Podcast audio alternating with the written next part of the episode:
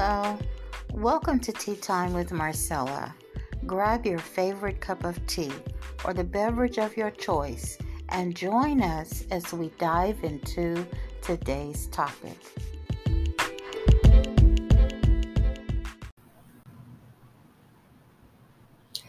You know, the new year is here, and I would like to encourage you to stir up love.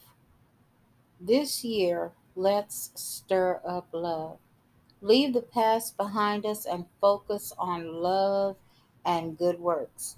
Hebrews 10, verses 24 through 25 says, And let us consider one another in order to stir up love and good works not forsaking the assembling of ourselves together as is the manner of some, but exhorting one another, and so much more as you see the day approaching. So we want to stir up love and good works.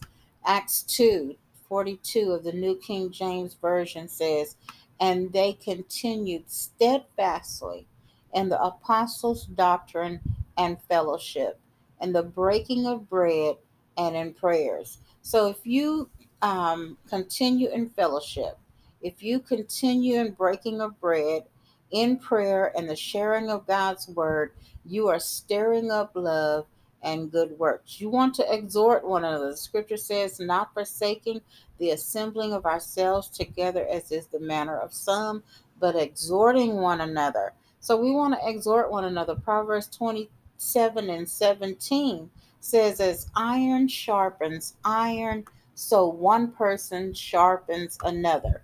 We are helpers one to another in a simple, simple way. We are helpers to one another.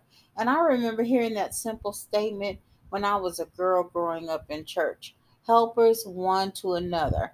Well, helpers one to another brings out the benefits of fellowship. And the benefit of fellowship is accountability, mentorship, and discipleship.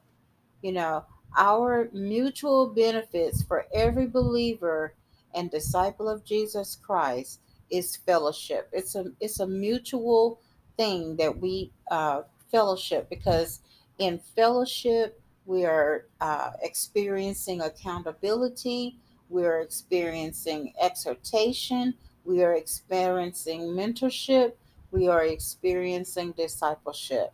So, this simple statement has been a calling for all these years to understand that we should not be alone. We need to continue in fellowship. We need to continue stirring up love. We need to continue sharpening each other. Let each of you look out not only for his own interest, but also for the interest of others. Philippians 2 4. In fellowship, we're not just thinking about ourselves, but we're looking to help our brothers and sisters in Christ. Father God, we come to you in the name of Jesus. Let us be a blessing to others. Help us to encourage and enlighten our brothers and sisters in Christ. Help us to plant the seed of hope and salvation to those who are not walking with you.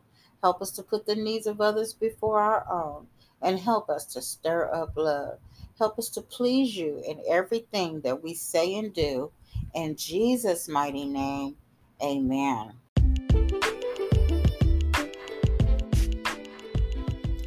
Well, I hope that you have been encouraged and enlightened.